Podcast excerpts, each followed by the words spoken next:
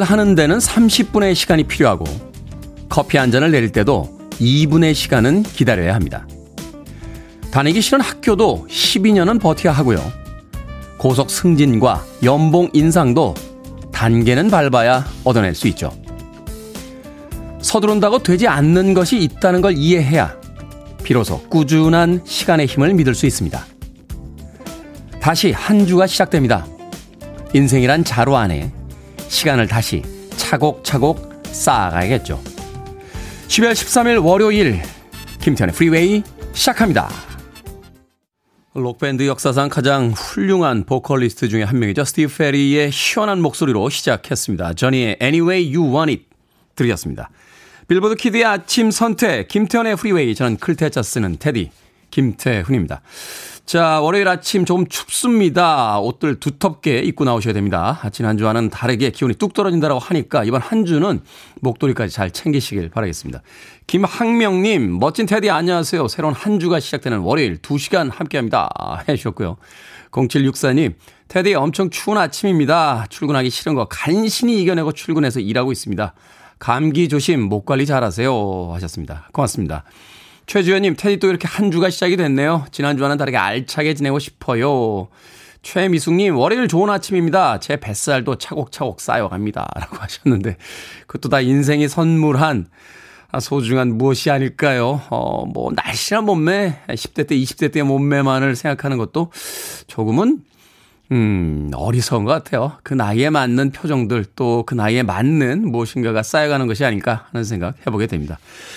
자, 청취자분들 참여 기다립니다. 문자번호 샵 1061, 짧은 문자 50원, 긴 문자 100원, 콩으로는 무료입니다. 유튜브로도 실시간 참여하실 수 있습니다. 여러분은 지금 KBS 2라디오 김태훈의 프리웨이 함께하고 계십니다. KBS 2라디오 yeah, 김태훈의 프리웨이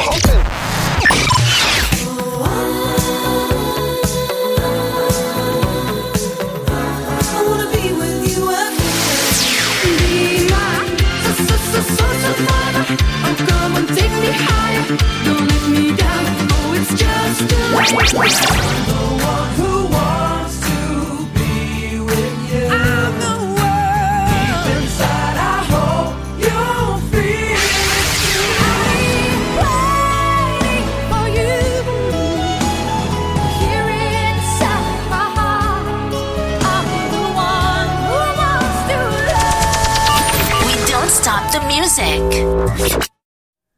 음악을 듣다 보니 차 안에서 이 음악 들으시는 분들 꽤나 회사 가기 싫겠다 하는 생각 듭니다.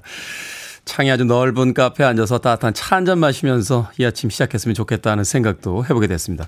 짐 슈미트의 Love Has Taken It All Away 들으셨습니다.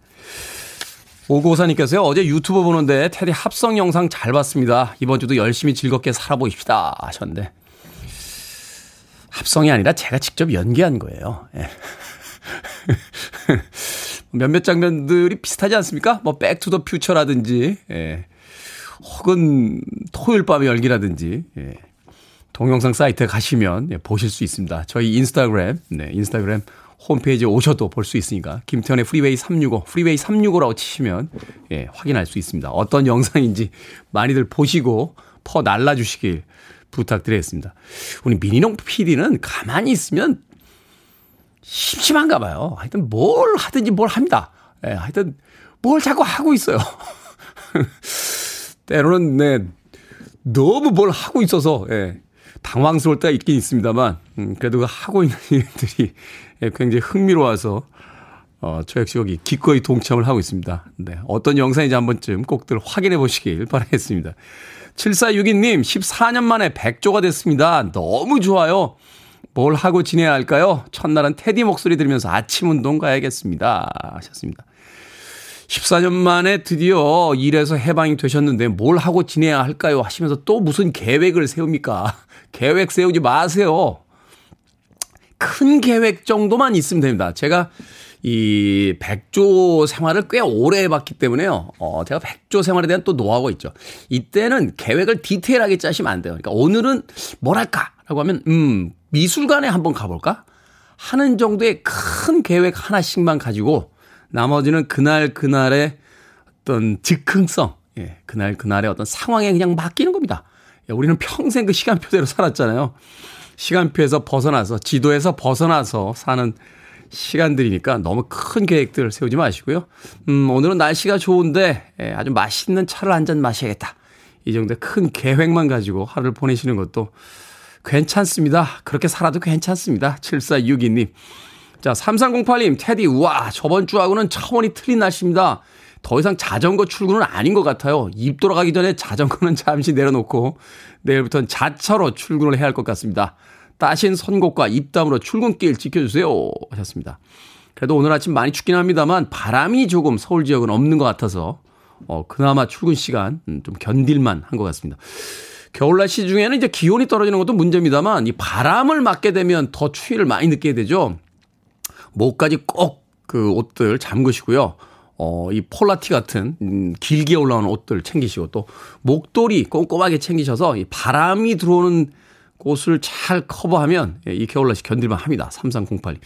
뭐 오늘은 제가 입고 오진 않았습니다만 제 겨울옷 중에 절반은 폴라티입니다. 예, 목까지 딱 올라오는 거로 예, 바람만 안 맞아도 겨울 날씨 버틸만 합니다. 강재구님 매일 듣기만 하다 축하받고 싶은 일이 있어 부랴부랴 들어왔습니다. 우리 두 쌍둥이 두 딸 생일이에요. 딸 소개로 테디 방송 듣기 시작했거든요. 지금도 들으면서 학교 갈 준비하고 있을 텐데 생일 축하한다고 전해주세요 하셨습니다. 쌍둥이 두 딸 얼마나 예쁠까요? 더군다나 김태현의 프리웨이도 소개를 해줬다니까 예, 제가 뭐 하나 보내드려야 되는데 뭘 보내드리죠? 음, 피자 한 판 보내드리겠습니다. 아, 따님들과 맛있게 나누시길 바라겠습니다. 어, 콩으로 들어오셨는데요. 샵 1061로 이름과 아이디 보내주시면 모바일 쿠폰 보내드립니다. 짧은 문자 50원, 긴 문자 100원. 아, 정보 이용료 어, 듭니다. 손재남님, 남편이 며칠째 파김치가 먹고 싶다며 애원하길래 아침 일찍 재래시장 가서 쪽파 6단 사와서 까라고 시켰더니 눈물 콧물 다 빼며 겨우 한 단 까고는 여보 안 먹어 하면서 백기름 들었습니다. 두 단만 파김치 담그고 나머지는 이웃들에게 나눠주려고요. 우리 남편 당분간 먹고 싶은 거말안 할 것 같아요. 하셨습니다. 그러니까요. 먹는 사람들은 맛있게 먹는 것만 알지 그게 어떻게 만들어지는지는 잘 모르죠. 뭐 그 정도면 그냥 단지 내에 있는 반찬 가게에서 조금 사다 드셔도 되지 않나요? 손재나님. 음악 듣습니다. 플리트우드 맥의 Everywhere.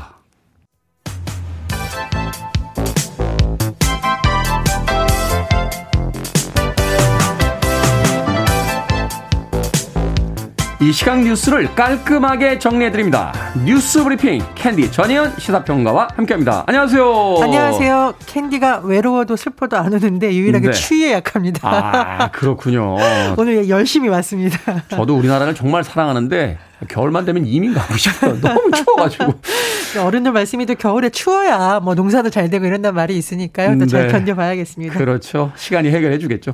자, 오늘부터 실내 다중 이용 시설에서 사적 모임을 할 땐 방역 패스가 꼭 필요합니다.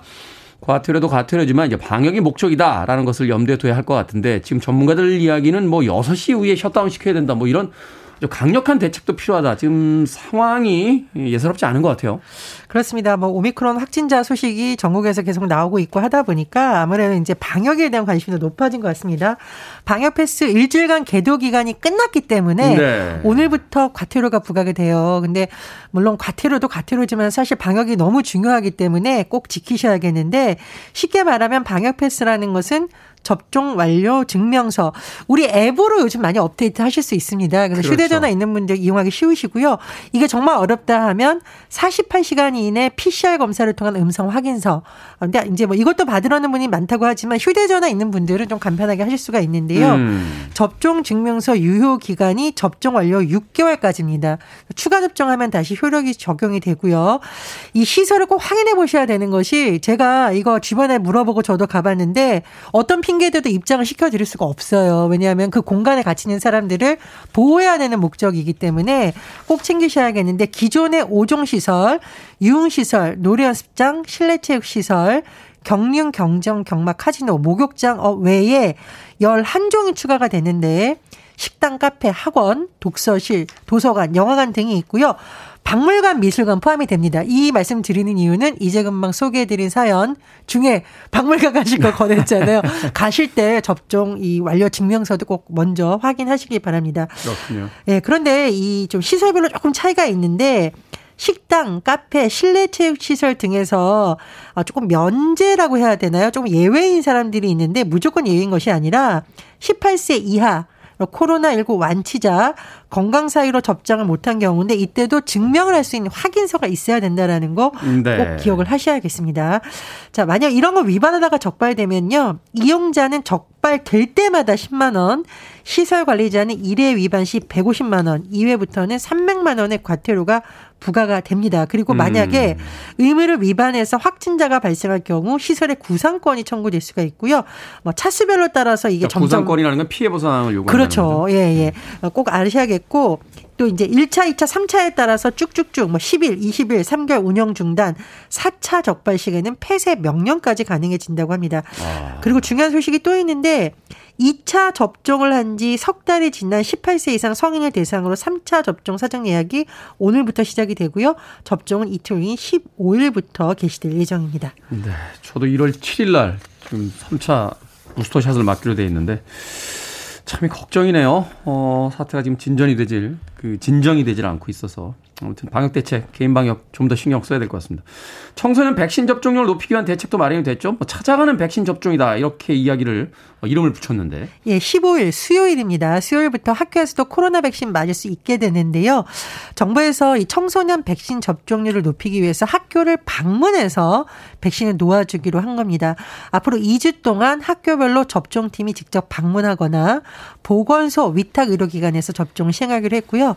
지금 대상을 추산해 보니까 한 명 이상 접종을 희망한 전국 8,300여 학교 8만여 명 정도가 지금 추산이 됩니다. 네. 아, 그런데 접종을 했는데 왜 아이들이 좀 뭐, 뭐 이상 반응이나 아플 수가 있잖아요. 그래서 학교에 구급차가 배치되거나 즉시 출동 재개를 구축한다고 합니다. 그런데 이 자율 접종 원칙이긴 하지만 이제 방역 패스 적용 대상이 점점 넓어지고 있잖아요. 그래서 정부에서도 이 자율 접종을 기본으로 하긴 하지만 즉 강제 접종은 아니지만 어쨌든 백신 접종으로 인해서 중증 예방 효과가 있기 때문에 꼭 맞아 달라고 계속 권고하고 있는 상황입니다. 그렇군요.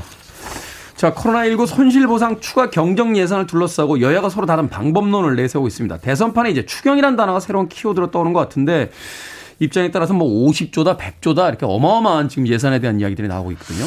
그렇습니다. 이 코로나19 상황에서 대선을 치르는 건 이번이 처음이죠. 그렇다 보니까 이 추경 추가 경정 예산안이 어, 소상공인을 비롯해서 지금 방역으로 인해서 손실을 입은 계층의 관심사니까 네. 아무래도 대선에서 이런 제안이 많이 나오는 것으로 보입니다. 지금 국민의힘 김종인 총괄 선거 대책위원장이 50조 원도 안 된다, 100조 원 정도 필요한 거 아니냐는 취지의 발을 한 바 있고 민주당의 이재명 대선 후보가 아 그럼 12월 임시국회에서 처리하자 이렇게 하고 있는데 이게 문제는 뭐냐면요 여야가 좀 다른 생각을 하는 것 같다. 음. 동상 이몽이라는 표현이 나오고 있습니다. 민주당에서는 여야 합의를 하자는데 초점을 맞추고 있지만 국민의힘에서는 정부에서 먼저 제출을 해라. 그리고 이재명 후보가 먼저 여권을 설득해야 된다는 논리를 하고 있는데 이게 양쪽이 다 서로 선거에게 유리할까 불리할까를 해석하기 때문이라는 비판이 나오고 있습니다. 그러니까 민주당에서는 사실 이번에 예산이 607조 7천억 원이 이미 내년도 예산에 잡혀 있거든요. 네. 그렇다 보니 이게 과연 기재부를 비롯해서 정부 당국을 설득할 수 있을까라는 고민이 있을 거고 국민의힘은 추경하자. 뭐 그래. 뭐 정부 여당 먼저 여당에 설득 해라고 하지만 만약에 실제로 이게 되면 혹시 여당의 선거가 유리하게 작용하는 거 아닐까라는 계산을 또 하고 있다는 분석이 나오고 있습니다. 어쨌건 지금 소상공인들 너무 어렵기 때문에 지금 언론에서는 너무 여야 모두 선거에 유리하냐 아니냐 따지지 말고 어쨌건 합리적인 해법을 찾아야 된다 이렇게 지적을 하고 있습니다. 네, 큰일 하시겠다는 분들인데 유불리를 좀 떠나서 이 상공인들을 위한 대책을 좀 합의를 해 주셨으면 좋겠네요. 내년 상반기 전기 도시가스 요금이 동결이 될 것이다. 정부가 공공요금 상승을 막는 방안을 고민하고 있다라고 하죠? 예, 정부가 2022년 경제 정책 방향을 조만간 발표할 것으로 알려졌는데 이 내용 안에 공공요금을 동결하는 방안이 검토되고 있다고 합니다. 이제 확정안은 아닌데요. 그 이유가 뭐냐면 최근에 물가가 좀 심각하게 오르고 있다는 비판이 나오고 있는데 네. 이게 뭐 국제 원자적계 상승이라든가 여러 가지 요인이 있습니다. 그러면 정부가 그나마 통제할 수 있는 부분이 공공요금이거든요. 그리고 전기요금, 가스요금이 중요한 이유는 이런 부분에 요금이 올라가면 다른 부분의 인상을 더 가속화시킬 수가 있습니다. 그래서 정부에서 아마 이런 부분에 대해서 고민을 많이 하고 있다라고 하고요. 또 정부가 7년 만에 내년 연간 소비자 물가 상승률 관리 목표도 2%대로 설정하는 것을 검토 중이라고 합니다. 그렇군요. 참, 물가들이 다 올라가고 있는데 공공요금이라도 좀 막아주셨으면 고맙겠습니다. 오늘의 시사 엉뚱 퀴즈 어떤 문제입니까? 예, 방역 패스 관련 소식 전해드렸죠. 실내 다중 이용 시설을 이용하려면 방역 패스가 필요한데 고속도로를 수월하게 지나가려면 하이패스가 필요합니다. 그렇죠. 예. 오늘의 시사 엉뚱 퀴즈 나갑니다. 하이패스는요, 한국도로공사가 도입한 통행료 결제 시스템인데요.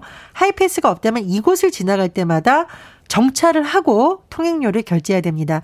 고속도로나 유료도로에서 통행료를 받는 이곳은 어디일까요? 1번 톨게이트, 2번 hell gate, 3번 바리케이트, 4번 스트레이트. 정답 아시는 분들은 지금 보내주시면 됩니다. 재미난 오답 포함해서 총 10분께 아메리카노 쿠폰 보내드립니다. 하이패스는 한국도로공사가 도입한 통행료 결제 시스템인데요. 하이패스가 없다면 이곳을 지날 때마다 꼬박꼬박 정차하고 통행료를 내야만 합니다. 고속도로나 유료도로에서 통행료를 받는 이곳은 어디일까요? 1번은 톨게이트, 2번은 hell gate, 3번은 바리케이트, 4번은 스트레이트 되겠습니다. 문자번호 샵 1061, 짧은 문자 50원, 긴 문자 100원, 콩으로는 무료입니다. 뉴스 브리핑 전희연 시사평론가와 함께했습니다. 고맙습니다. 감사합니다.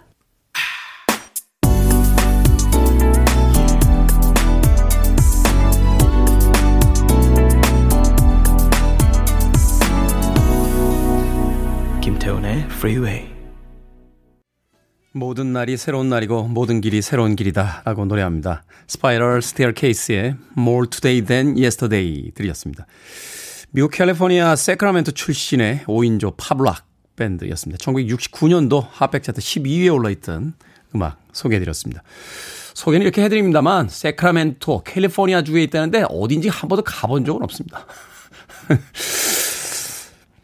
인생이 참 100년도 못 산다라고 하는데 너무 짧죠. 어, 가보고 싶은 곳, 해보고 싶은 일들이 너무 많은데 그냥 이곳에서 시간만 보내기엔 너무 아깝지 않나 하는 생각도 해보게 됩니다. 어제보다 나은 오늘이라는 노래를 들으면서 어, 문득 이렇게 강변북로에 빽빽히 채워져 있는 차들을 보니까 차 안에 있는 또 많은 분들이 어제보다는 오늘이 더 나을 거야 라는 희망으로 어디론가 가고 있지 않을까 하는 생각 해봤습니다. 자, 오늘의 시사 엉뚱 퀴즈. 고속도로나 유료도로에서 통행료를 받는 이곳은 어디일까요? 정답은 1번 톨게이트였습니다. 8556님. 정답은 1번 톨게이트입니다. 출근하는 나는 hell gate라고 하셨는데. 구직자 시절을 우리가 한 번만 떠올려 봅시다. 예, 그래도 지금 어디론가 가고 계시잖아요. 남들은 그렇게 힘들게 예, 아침에 어우 또 월요일이야 하고 고민하면서 가고 있는 직장이긴 합니다만 그 직장을 구하고 있는 누군가에게는 정말로 그 아침에 어딘가를 가고 있는 모습들이 부럽고 멋있게 보입니다. 8556님, 월요일 아침인데 힘 좀 내시죠? 3676님, 1번 톨게이트입니다. 매일 아침 울산서 부산으로 출근하다 보니 매일 지나네요. 월요일 아침 화이팅 이라고 해주셨고요. 9834님, 톨게이트, 저는 톨게이트 근무자예요. 톨게이트 들어올 때도 마스크 꼭 부탁드려요. 제발요. 라고 하셨습니다. 그렇죠. 톨게이트 들어갈 때도 뭐 백화점이나 마트 같은 곳에 들어갈 때도 차 타고 있다 그 입구에서 지하 주차장에서 이렇게 그 방역 책임지고 계신 분들 계시면 이렇게 마스크 쓰게 됩니다. 마스크 꼭 부탁드릴게요. 제이고복근이라고 네, 특이한 닉네임 쓰시죠. BTS의 다이너마이트라고 하셨고요. 강하수님 나이트요. 나이트 가본 지가 언제인지라고 하셨습니다. 그러니까요. 나이트 가본 저는 뭐 코로나 때문에 못 간 건 아니고요. 예, 나이트를 가본 지는 정말 오래된 것 같군요. 어, 아직도 그곳에는 그렇게 신나는 음악들과 빛나는 청춘들이 있나요? 예, 한 번쯤은 꼭 이번 생에 단 한 번쯤은 꼭 또 가보고 싶다 하는 생각 해봅니다. 강희주님, 친정아빠가 요즘 푹 빠진 트로트라고 재밌는 또 오타 보내주셨습니다. 방금 소개해드린 분들 포함해서 모두 10분에게 아메리카노 쿠폰 보내드립니다. 당첨자 명단은 김태훈의 프리웨이 홈페이지에서 확인할 수 있습니다. 콩으로 당첨이 되신 분들 방송 중에 이름과 아이디 문자로 보내주시면 모바일 쿠폰 보내드리겠습니다. 문자 번호는 샵 1061, 짧은 문자는 50원, 긴 문자는 100원입니다. 셀린 디온입니다. To love you more.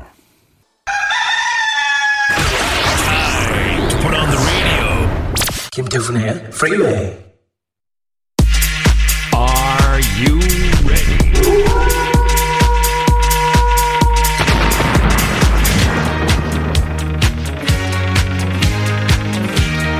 김지혜님, 태우님 공부 잘하셨을 것 같아요. 요점을 너무 잘 잡으세요.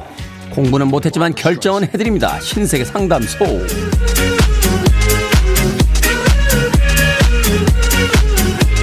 8561님, 사원증 사진을 찍었는데 턱 보정을 많이 해서인지 누군지 모르겠어요. 그냥 낼까요? 아니면 다시 찍어야 할까요? 다시 찍으세요. 어디 제출하는 것도 아니고 실물 얼굴 밑에 바로 거는 건데 1초도 안 돼 들통납니다.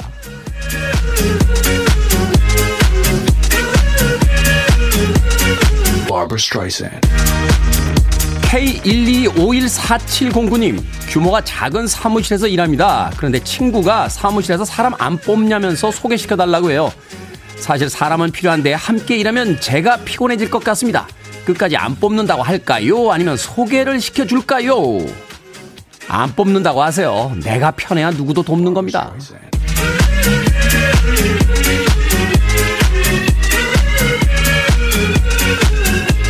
익명으로 박모님, 팀장님이 사촌 동생을 소개시켜 주겠대요. 팀장님이 참견 대마왕이라 소개받기 싫은데 사촌 동생이 전문직 훈남이더라고요. 소개팅을 할까요? 아니면 말까요? 소개팅 합시다. 건너가는 다리가 별로라고 괜찮아 보이는 저쪽으로 안 갈 이유는 없잖아요.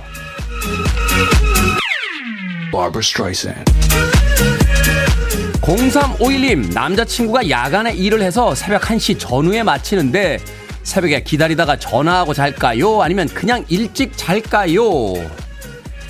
그냥 주무세요. 새벽 전화도 하루 이틀이지. 그러다 피곤하고 짜증나고 싸우고 헤어집니다.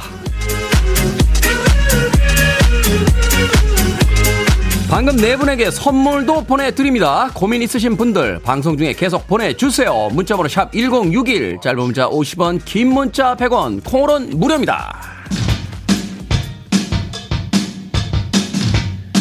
트위스티드 시스터 We are not gonna take it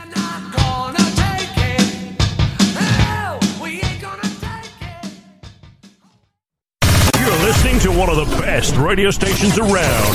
You're listening to 김태훈의 Freeway.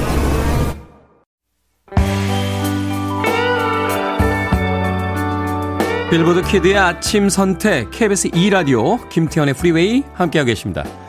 1부 끝곡은 아침에 듣는 저녁 노래입니다. 에릭 클랩튼 Wonderful Tonight. 저는 잠시 후 2부에서 뵙겠습니다.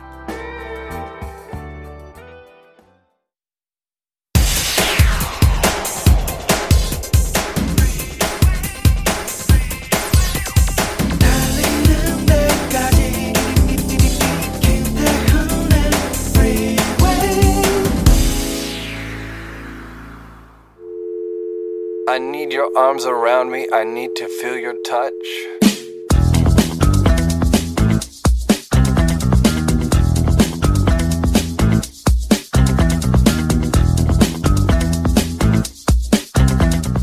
산타 파티 안내문.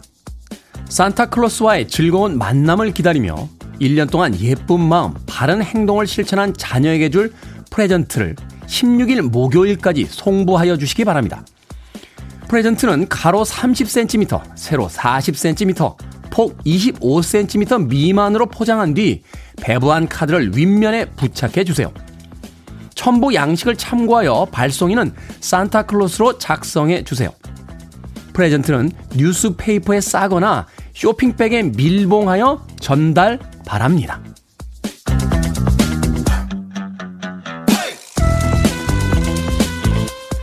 뭐든 읽어주는 남자. 오늘은 어린이집에서 보낸 크리스마스 선물 안내문 중 일부를 읽어드렸습니다. 이 안내문 굳이 쓰지 않아도 될 영어와 한자가 가득했는데요. 한글을 이제 막 읽기 시작한 아이들이 눈치채지 못하도록 암호화한 것이라고 합니다. 어차피 TV나 유튜브 다른 친구들을 통해 알게 될지도 모르지만요. 착한 일을 하면 산타 할아버지가 선물을 준다는 그 순수한 마음을 조금이라도 더 지켜주고 싶은 게 부모 마음 아니겠습니까? 찬바람이 불기 시작할 때부터 손꼽아 기다리다가 크리스마스 아침 설레면 눈 뜨던 그 기분. 그런 기분을 가져본 기억이 있기 때문에 어른이 돼서도 캐롤을 들으면 따뜻하고 설레는 마음이 드는 걸 테죠. 어린이 여러분, 산타 할아버지는 진짜 있습니다. 야, 이제 며칠만 있으면 진짜 산타클로스 할아버지를 만날 수 있겠군요. 머라이 캐리의 Santa Claus is coming to town 드렸습니다. 이 곡으로 김태훈의 프리웨이 2부 시작했습니다. 앞서 일상의 재발견, 우리 하루를 꼼꼼하게 들여다보는 시간. 뭐든 읽어주는 남자. 아, 어린이집에서 보낸 크리스마스 선물 안내문 중 일부를 보내드렸습니다. 아, 0113님과 9785님께서 천기 누설했다고 지금 난리가 나셨는데, 예, 천기 누설은 아이들이 잘 모르는 단어이니까요. 예, 두 분에게 제가 선물 보내드리겠습니다. 0113님과 9785님에게 롤케이크, 예, 하나씩 보내드릴게요. 예, 산타클로스 할아버지께서 오시기 전에 아이들과 예, 나눠서 드시길 바라겠습니다. 자, 최지현님, 우리 아이들 산타크로스는 기다렸을지 어땠는지 기억 안 나지만 선물은 확실히 기대했었죠. 하셨는데, 그렇죠. 아이들에게는 선물이고 산타클로스 할아버지죠. 예. 그리고, 어, 또, 박상희님, 선생님들의 배려 센스 있습니다. 라고 또 문자 보내주셨습니다. 아, 큰일 났네요. 청기 누설을 해가지고. 아이들하고 같이 듣고 계시더라고요. 여러분, 산타크로스는 진짜 있어요. 네, 이 아저씨를 믿어주세요. 네. 저도 양말 준비하고 있어요. 예. 평상시에는 굉장히 이렇게 발목 짧게 오는 양말 신는데, 예, 크리스마스 때는 제가, 아, 축구 운동화에다 신는 것 같은 긴 양말을, 네, 예, 준비해 놓고 있습니다. 아, 산타클로스 할아버지께서 저한테도 선물을 주실지 진짜 기대가 되고 있습니다. 아, 어떻게 수습을 해야 되나. 뭐든 읽어주는 남자. 여러분 주변에 의미 있는 문구라면 뭐든지 읽어드립니다. 김태훈의 프리웨이 검색하고 들어오셔서 어, 홈페이지 게시판 사용하시면 되고요. 말머리 뭐든 달아서 문자로도 참여가 가능합니다. 문자 번호는 샵1061, 짧은 문자는 50원, 긴 문자는 100원, 콩으로는 무료입니다. 채택되신 분들에게는 촉촉한 카스테라와 아메리카노 두 잔 모바일 쿠폰 보내드립니다.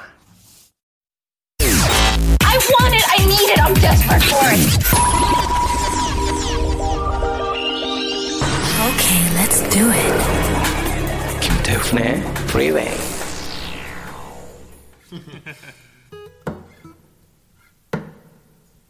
(90년대의) 전성기를 보낸 슈퍼밴드들이죠. 8156님의 신청곡 미스터 빅의 To Be With You 그리고 이수환님과 도효준님께서 신청해 주신 익스트림의 Tragic Comic까지 두 곡의 음악 이어서 들려드렸습니다. 1830님, 여기는 해남의 작은 시골 마을입니다. 늘 아침을 지으면서 듣는데 프리웨이 듣고 있으면 이 작은 부엌이 멋진 곳이라는 착각이 듭니다. 하셨습니다. 작은 부엌이 멋지지 않을 이유는 또 뭐가 있습니까? 제가 방송에서 몇 번 이야기 드렸었는데 저는 나중에 방송에서 은퇴하면요. 정말 하고 싶은 게 오므라이스와 라면 딱 두 개만 파는 분식집이에요. 예. 아주 소박한 주방을 가지고 예, 테이블도 한 두 개 정도만 있으면 될 것 같고요. 아침 시간에 뭔가 한 공기에 아주 따뜻한 밥이 필요한 사람들에게 예, 오므라이스와 아주 맛있는 라면 한 그릇을 나눌 수 있는 공간이면 그러면 괜찮을 것 같습니다. 예, 괜찮지 않습니까? 머리가 하얘가지고 앞치마 탁 들어가 앉아서 오므라이스 딱 예. 심야 식당 보고 베낀 건 아니고요. 예, 그냥 그냥 제가 심야 식당에 나오는 그분처럼 그렇게 다크한 분위기는 아니거든요. 예, 아침부터 좀 활기차게, 예, 오므라이스와 라면집을 해볼까 생각 중인데, 해남의 작은 시골 마을의 소박한 부엌, 거기에 나오는 음악들 멋질 것 같은데요. 1830님. 언제 기회 되시면 사진 한 장 찍어서 보내주시길 부탁드리겠습니다. 음, 김남식님, 내년에 고3 되는 아들이 자퇴를 하기로 하고 검정고시 치고 수능을 치겠다고 하는데, 이 일로 꾸짖기도 하고 타일러 보기도 했지만 요지부동입니다. 그래서 어쩔 수 없이 아들의 뜻을 따르기로 하고 오늘 학교에 가서 자퇴서를 작성하고 나왔습니다. 마음이 많이 혼란스러워요. 5년 전에 끊었던 담배까지 폈습니다. 아들을 믿기로 했지만 잘 헤쳐나갈 수 있을지 고민이 됩니다. 라고 하셨습니다.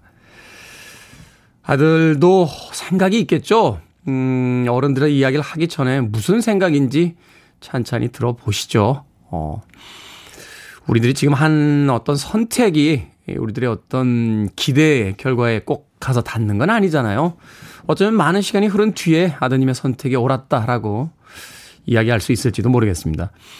예전에요, 그 널바나라고 하는 락 밴드가 있었는데, 에, 데이브 그롤이라고 하는 멤버가 막 이렇게 밴드의 음악들에 욕심이 생겨가지고 막 음악을 복잡하게 만들었다는 거예요. 근데 녹음실에 가보면은 커트 코베인이 기본 코드만 빼놓고 다 빼버려서 이게 무슨 곡인가 하고서는 어쩔 수 없이 팀 리더가 그렇게 가자니까 따라갔다는 거죠.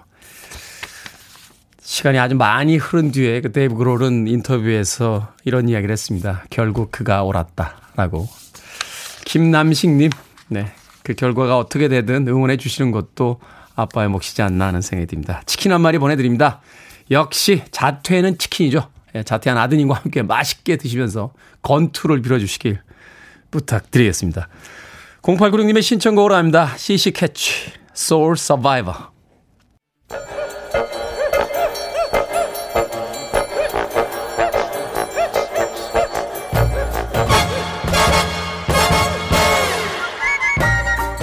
온라인 세상 속 촌철살인 해학과 위트가 돋보이는 댓글들을 골라봤습니다. 댓글로 본 세상.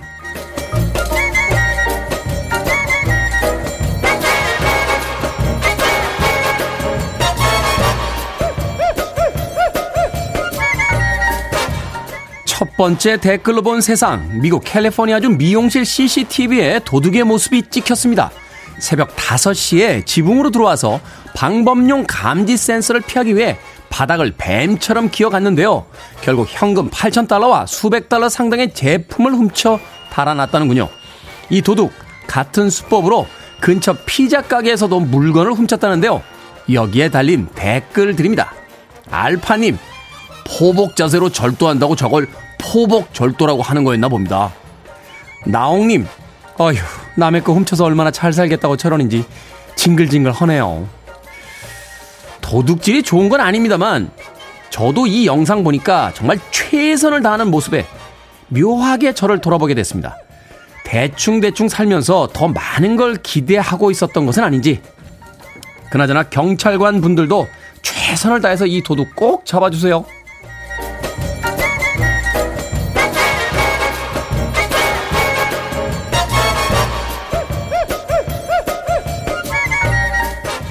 두 번째 댓글로 본 세상. 뉴질랜드에서 한 남성이 코로나19 백신을 하루에 10번 대리 접종했습니다.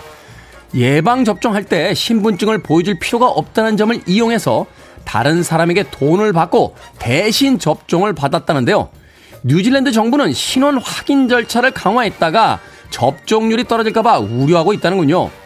여기에 달린 댓글 드립니다. 복고 댄서님, 다음날 팔 안 올라가겠어요. 정말님, 옛날 옛적 예비군 대리 출석하던 시절 저리 가라네요. 하루에 10번 접종이라니요. 사이보그인가요? 신분증을 보여줄 필요 없으니 요령으로 몰래 맞은 건 머리가 좋다고 해야 할 텐데요. 10번이나 맞으면 몸에 이상이 올 수도 있다는 걸 몰랐으니 또 머리가 나쁘다고도 해야겠죠. 무슨 머리가 좋았다, 나빴다 합니까? 코니 프란시스입니다. Stupid Cupid.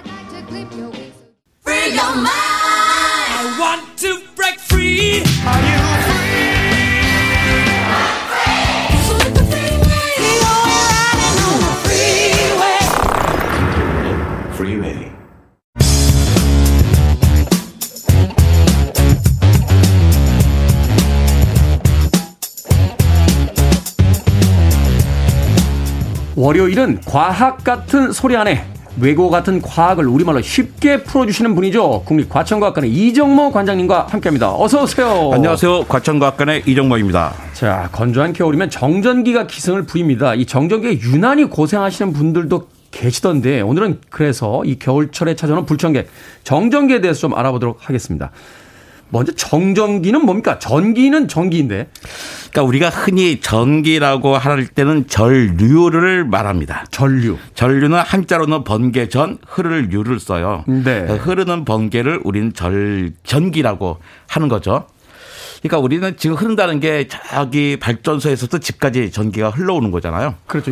교류로 오죠. 쭉 오죠. 예. 네. 그 옛날 사람들은 그건 못 봤으니까 하늘에 번개가 쭉 흘러내오는 걸 봤어요. 음. 네, 그런 걸 전기라고 했는데 정전기는 그 앞에다가 전기 앞에다가 고요할 정자를 붙입니다. 아. 흐르지 않고 고요하게 정지해 있는 전기를 정전기라고 하죠. 이게 전기가 이게 어디로 가는 게 아니라 그 자리에 그냥 그대로 머물러 있는 거군요. 네, 가만히 있습니다. 아, 일종의 지뢰군요, 지뢰. 전기 지뢰. 그럼 이 흐르지 않고 고요한 정전기는 어떻게 만들어지는 겁니까? 이게 뭐 발전소에서 만들어서 보내는 게 아니잖아요. 예, 그러니까 서로 비벼서 나눠 갖는 거예요. 어. 우리 통장이랑 비슷해요. 한 달에 100만 원 벌고 한 100만 원 쓰면 통장에 변화가 없잖아요. 그죠. 남편과 아내가 각자 100만 원씩 잔고가 있는 통장을 갖고 있는데 자꾸 남편이 이런저런 핑 구실로 조금씩 돈을 달라고 하는 거예요. 음. 그러니까 100만 원, 100만 원이 뭐 110만 원, 90만 원 됐다가 120만 원, 80만 원 이렇게 차이가 생기는 거죠. 네. 총액 200만 원은 그, 그대로 있지만 두 통장 사이에 액수 차이가 생긴 겁니다. 그렇겠네요. 예, 이때 아들이 사고를 쳤어요. 그러면 어디서 돈이 나가야 될까요? 상식적으로 돈이 많은 데서 나가야 되잖아요. 그렇죠. 남편이 통장에 돈이 더 많으니까 거기서 나가겠죠. 예, 근데 남편이 그좀 보내지 못해요. 다 그런 거 못합니다. 어디로 보내냐면 아내 통장한테 보내고선 아내 보고 해결하라 그러죠. 아. 그때 남편 통장에서 아내 통장으로 갑자기 이동하는 것. 그게 바로 이런 정전기의 원리랑 비슷한데요. 원자도 마찬가지입니다. 모든 오. 물질은 원자로 구성되어 있어요. 네. 그러니까 원자는 핵과 전자로 또 나눠져 있고 그렇죠. 핵에는 플러스 전하를 띠는 양성자가 있고 전자는 마이너스 전하를 띱니다. 음. 근데 여기까지는 누구나 다 아는 거죠. 네. 그런데 항상 양성자와 전자의 숫자는 같아야 돼요.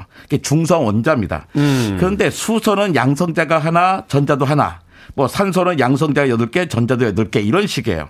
플러스와 마이너스 같으니까 겉에서 보기에는 전기적으로 중성인 것처럼 보이는 거죠. 그렇겠죠? 남편이 110만 원, 아내가 90만 원 갖고 있어도 딴 집에서 보면 저 집은 200만 원 있는 거예요. 음, 음.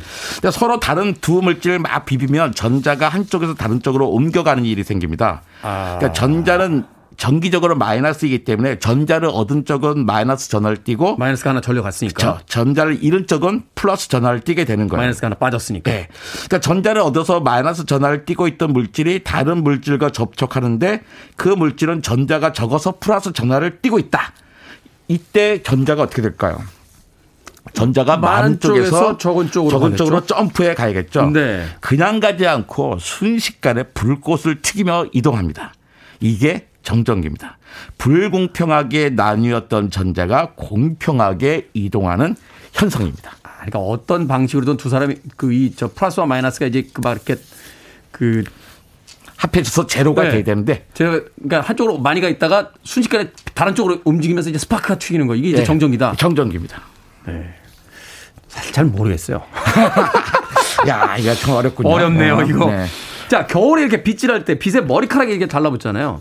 예전에는 일부러 이런 정전기 예전 저희 할머니 보니까 그때는 바늘로 뭐 이렇게 따실 때 네. 머리에다 이렇게 비벼가지고 정전기로 소독한다고 막 뭐 그러시면서 이게 그 머리에서 막 붙어서 올라오는 것 같은 걸 보여주셨거든요. 보통 이제 할머니들이 머리에다 그 뭐 바늘을 네네. 비비신 거는 정전기로 소독한다는 게 아니라 머리 기름으로 머리 기름으로 머리 기름을 소독한다는 거죠. 그것도 또뭐 맞습 맞는 이야기입니다. 네. 근데 그 날씨가 건조할 때 머리를 빗는 동안에 머리카락의 전자가 빛으로 옮겨가요. 오. 그러니까 머리카락은 전자를 잃어서 플러스 전화를 띠게 되고 네. 그러면 머리카락이 하나만 있는 게 아니잖아요. 모든 머리카락에 다 플러스 전화를 띠게 됐을 거 아니에요. 그렇죠. 그러니까 이때 머리카락과 머리카락은 다 서로 플러스니까 서로 밀칩니다. 청력이 작용해요. 아, 자석에서 같은 양극과 양극이면 이렇게 밀어내듯이. 그렇죠. 와. 그래서 머리카락의 사방으로 고추서게 되죠. 음. 이 상태에서 빛을 가져가면 어떻게 될까요? 빛은 이제 마이너스 상태거든요. 전자를 뺏어와가지고. 네. 그러니까, 그러니까 플러스인 상태인 머리카락이 빛에 달라붙습니다. 아. 그래서 빗질하기 또 힘들어져요. 이게 이제가 이해가 좀 되니까 말하자면 이제 자석에서 플러스 마이너스가 붙고 플러스 음. 플러스나 마이너스 마이너스 밀어내듯이 예. 그러니까 이제 어느 한쪽에서 어느 한쪽으로 전자가 이제 이동해 가면 두 개가 그냥 중성이었다가 어느 한쪽은 플러스가 되고 마이너스가 되니까 이 두 개는 붙는 현상이 생기고 그렇죠. 하나 다 이루어서 플러스 플러스가 된 머리카락들끼리 서로 밀쳐내니까 다 곧추 서버린다. 맞습니다. 잘, 아. 너무 설명 잘하시네요. 아마 알키메데스가 이런 기분이 아니었을까요? 목욕, 목욕탕에서 유레카를 외쳤어요. 자, 정전기의 원리는 이후에 뭐 밝혀졌겠지만 정전기는 그러니까 옛날부터 있었을 거 아니에요. 이게 어떤 원리인지는 나중에 알게 된 거지만. 그렇습니다. 예. 그러니까 할머니들이 예전에 겨울에 그러니까 빗질을 해주실 때는 빗이나 머리카락에 살짝 물을 바르고 해주셨어요. 음. 근데 우리 할머니가 정전기라는 걸 아셨을 리가 없어요. 음. 하지만 그 정체는 이미 현상은 알고 있었던 거죠. 네. 그 송진이 단단하게 굳어져서 만들어진 보석이 있죠. 호박. 호박입니다. 그 주라기 공원에서 그 모기에서 이렇게 공룡 피 채취하는 그, 호박이잖아요. 네. 호박은 문지르면 아름다운 광택이 나기 때문에 많은 문화권에서 장식품으로 많이 애용했습니다. 음, 네. 그리스 사람들은 헝겊으로 호박을 막 문지르면 호박의 작은 종이 조각이나 마른 나뭇잎 부스러기가 막 달라붙는다 이런 현상을 관찰했어요. 아. 설마 뭐 그리스 사람들만 이런 걸 받겠습니까? 전 세계 사람들 그렇죠. 다 받겠죠. 근데 그리스 사람들은 그걸 기록했어요. 기원전 그 4, 6세기경에 고대 그리스 철학자 탈레스가 그 주인공입니다. 최초의 유물론자 아닙니까? 그렇죠. 아, 네. 근데 그 사람이 뭐 만물은 물로 되어 있다고 이야기한 사람인데요. 탈레스는 다, 다 알아. 이섭우화에 소금 장수와 당나귀라고 하는 우화가 있죠. 네. 그 소금 장수가 바로 탈레스입니다. 아. 근데 탈레스가 이것저것 정말 기록을 많이 했어요. 근데 이 사람이 호박을 문지르면 다른 물질이 달라붙는 현상을 보고서 아, 호박에는 뭔가 신비한 힘이 있다고 여겼어요. 네. 근데 그 신비한 이름의 이름을 뭐로 붙일까를 고민을 해야 되잖아요. 음. 근데 호박이 그리스어로 일렉트론입니다. 아, 전기의 이 거기서 나오는 거군요. 그렇죠. 여기서부터 시작이 된 거죠. 이야, 이건 또 오늘 처음 하는 이것만 알아도 우리가 오늘 이 시간을 충분히 예, 의미가 있다. 자, 호박은 그리스어의 어원에서 일렉트론이라고 합니다. 야, 또 전기가 왜 일렉트릭인 줄 알아? 라고 할 때 그 전, 뭐, 구구절절한 건 다 필요 없고 하여튼 호박을 문질렀는데 먼지가 자꾸 붙어서 호박에 신비한 힘이 있다고 했는데 그게 그리스어로 일렉트론이야. 요 정도만 외우면 되는 거 아닙니까? 거기다 이제 이소부와의 소금 장소와 당나귀의 주인공. 아, 그 사람이 한 이야기다. 시작했다 하면 좀 더 스토리가 풍부해지죠. 거기까지 가면 되게 이제 잊어버리더라. 달레스, 뭐 탈레스 이렇게 됩니다. 탈레스가 참. 자, 이 정전기 이후에 이제 과학이 발달을 하게 되면서 어떤 특별한 영감을 줬을 것 같아요. 정전기를 이용한 연구나 발명 이런 것들 있지 않겠습니까? 사실 18세기, 19세기 이 전기 시대잖아요. 그렇죠. 어. 바로 그 직전에 18세기, 19세기 바로 직전에 17세기의 독일의 물리학자 오토 폰 게리케가 네. 유황으로 만든 큰 구를 축에 끼워서 돌리면서 건조한 손바닥으로 막 문질렀어요. 굴을. 어. 그럴 때 전기가 막 뛰게 되죠. 근데 이게 최초의 정전기 발생 장치가 된 셈이에요. 아, 인위적으로 정전기를 만들어내는 그렇죠. 장치. 그러니까 이후 더 강력한 정전기를 만드는 장치들이 생겨났는데요. 당시 사람들은 그 짜릿한 그 효과를 주는 용도나 통증을 줄이는 용도로 이 정전기를 사용했습니다. 그냥 이벤트 그냥 어우 이런, 이런 그렇죠. 느낌만. 그러니까 전기에 대한 위험성에 뭐 개념이 없었어요. 네. 그러니까 위험한 실험도 많이 했어요. 짜릿한 키스를 하기 위해서 정전기 발생 장치를 이용했습니다. 빠르게 회전하는 유황공에 손을 얹고 상대방과 키스하는죠. 키스할 때다 입에서 번쩍번쩍합니다. 근데 이걸 실제로 해볼 수 있는 것도 있어요. 어디냐면 저기 하계동에 서울시립과학관이 있거든요. 네. 거긴 단체로 줄을 쫙 서서 사람이 그 전기줄이 돼서 정전기를 체험하는 장치가 있습니다. 재밌습니다. 아, 그래요? 예. 오. 예. 과학자들은 이제 정전기 발생 장치로 전기를 만들어 실험을 하면서 아, 전기를 미리 만들어서 저장해 놓으면 좋지 않을까? 이런 고민을 하기 시작했죠. 뭐 키스할 때마다 만들기 귀찮으니까. 네. 그러니까 고민하면 꼭 만들어야 이 사람들이요. 어. 그러니까 1745년에 독일의 물리학자 클라이스트와 또 같은 시기에 네덜란드 라이덴 대학의 뮈스헨부르크는 전기를 축적할 수 있는 병 라이덴병을 만듭니다. 네. 이 라이덴병은 그 최초의 축전기인 셈이에요. 라이덴병의 전기를 모아둔 과학자들은 다양한 시험, 실험을 이해가, 이어가는데요. 미국에서는 천장에 사람을 매달아 놓고 그 근처에 라이덴병으로 불꽃을 일으키는 전기 마술쇼가 유행했습니다. 음, 네. 또 벤자민 프랭클린 미국 대통령이죠. 음. 전기 마술쇼를 본 후에 전기에 흥미를 갖게 돼 다양한 실험을 했는데요. 비 오는 날 연 끝에다가 뾰족한 금속 침을 꽂고 연줄 끝에는 금속 열쇠를 달았어요. 만약에 번개가 전기라면, 그러니까 번개가 사람들 하나님의 진노라 그러는데 네. 하나님의 진도가 아니라 진노가 아니라 전기라면 열쇠에서 불꽃이 튀는 걸 볼 수 있을 거라고 한번 생각을 한 거예요. 가설을 음. 세웠죠. 여러 번 해봤습니다. 했더니 프랭클린은 금속 열쇠에서 불꽃이 튀는 현상을 발견했죠. 이로써 번개가 신의 형벌이 아니라 전기라는 사실을 확인된 겁니다. 이 실험을 통해서 만들어진 게 바로 요즘의 피레침이, 피레침입니다. 그 벤자민 프랭클린이 그 대통령 벤자민 프랭클린이었어요. 예, 나중에 벤, 대통령이 됩니다. 야, 저는 지금까지 동명이인인 줄 알고 있었는데 아, 이 연에다 이거 유명한 실험이잖아요. 금속 그렇죠. 칩을 꽂아서 예. 비 오는 날 이렇게 날리면서 했던 실험. 그렇군요. 벤자민 플랭클린 참 대단하십니다. 연, 연 날리시다가 미국의 대통령이 되신. 음악 한 곡 듣고 와서 오늘 정전기와 전기에 대한 이야기 계속해서 나눠보도록 하겠습니다. Icehouse입니다. Electric Blue. Icehouse의 Electric Blue 들으셨습니다. 빌보드 키드의 아침 선택, KBS 2라디오, 김태원의 프리웨이, 과학 같은 소리 안에 국립과천과학관의 이정무 관장님과 함께 정전기에 대해서 알아보고 있습니다. 4214님께서요, 벤자민 프랭클린은 미국 정치인인 것은 맞는데 대통령에 오른 적은 없습니다. 라고 정정해 주셨습니다. 그렇군요. 저희는 독립선언문에 참여했던 인물이라. 예. 대통령까지 가지고 100불짜리 얼굴인가 계시잖아요. 그렇습니다. 4114님 감사합니다. 제가 평생 잘못된 지식을 갖고 있었는데 4114님께서 아, 교정해 주셨습니다. 4114님에게는 아메리카노 모바일 쿠폰 한 장 보내드립니다. 미국 역사 저희가 잘 몰라서요.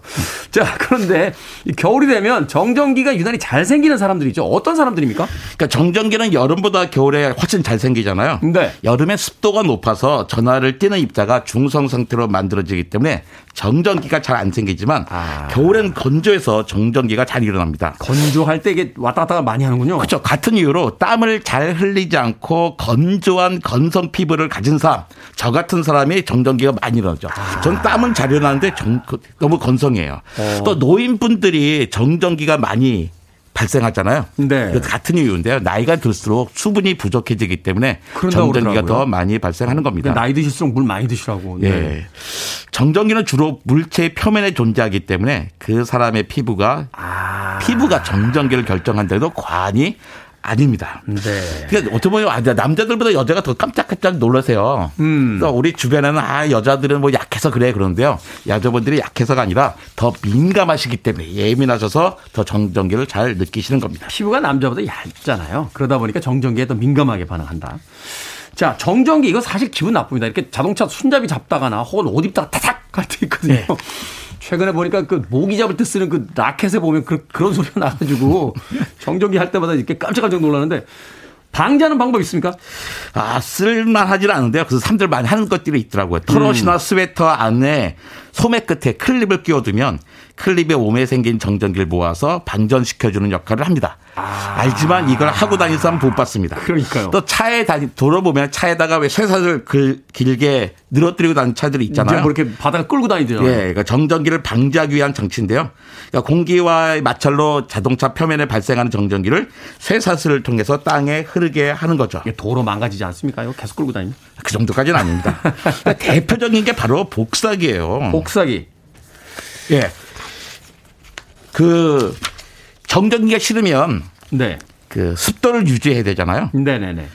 그래서 이제 보통 저 같은 문 닫을 때 동전 같은 거로요. 그 손잡이를 한번 탁 칩니다. 문열 아. 때마다 번쩍번쩍 하거든요. 아, 그러니까 동전으로 이렇게 치면 정전기가 예. 탁 하고 나가요? 예, 그 나가게 하는 거죠. 아. 그 다음에 합성 섬유보다는 털가죽, 명주, 실크, 면, 이런 그 천연 섬유로 되는 옷을 입으면 정전기에 큰 도움이 됩니다. 아, 살짝 섬유. 돈이 듭니다. 아, 살짝 돈이. 예. 할머니처럼 플라스틱 빗을 사용할 때 사용할 때 물을 살짝 묻히건다든지 아, 건조하지 않게 예, 손을 건조하지 않게 하는 게 중요하고요. 셀프 주유소 가면 정전기 방지 패드 있잖아요. 네. 거기에다 특히 겨울에는 음. 그 좀 만져줄 필요가 있습니다. 건조한 날씨에 정전기 불꽃이 주유구 쪽을 튀면 네. 화재 위험이 있어요. 뭐 설마 화재가 나나 할 텐데 의외로 주유소에서 정전기 화재가 종종 발생합니다. 그렇군요. 아까 복사기 잠깐 이야기해 주셨 복사기도 정전기하고 관련이 있습니까?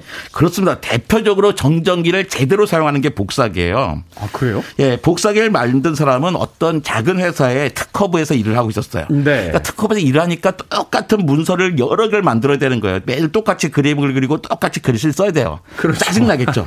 아, 이거 한꺼번에 어떻게 하는 방법이 없을까 고민하다가 1930년대 후반에 세계 최초로 정전식 복사기 실험에 성공합니다. 네.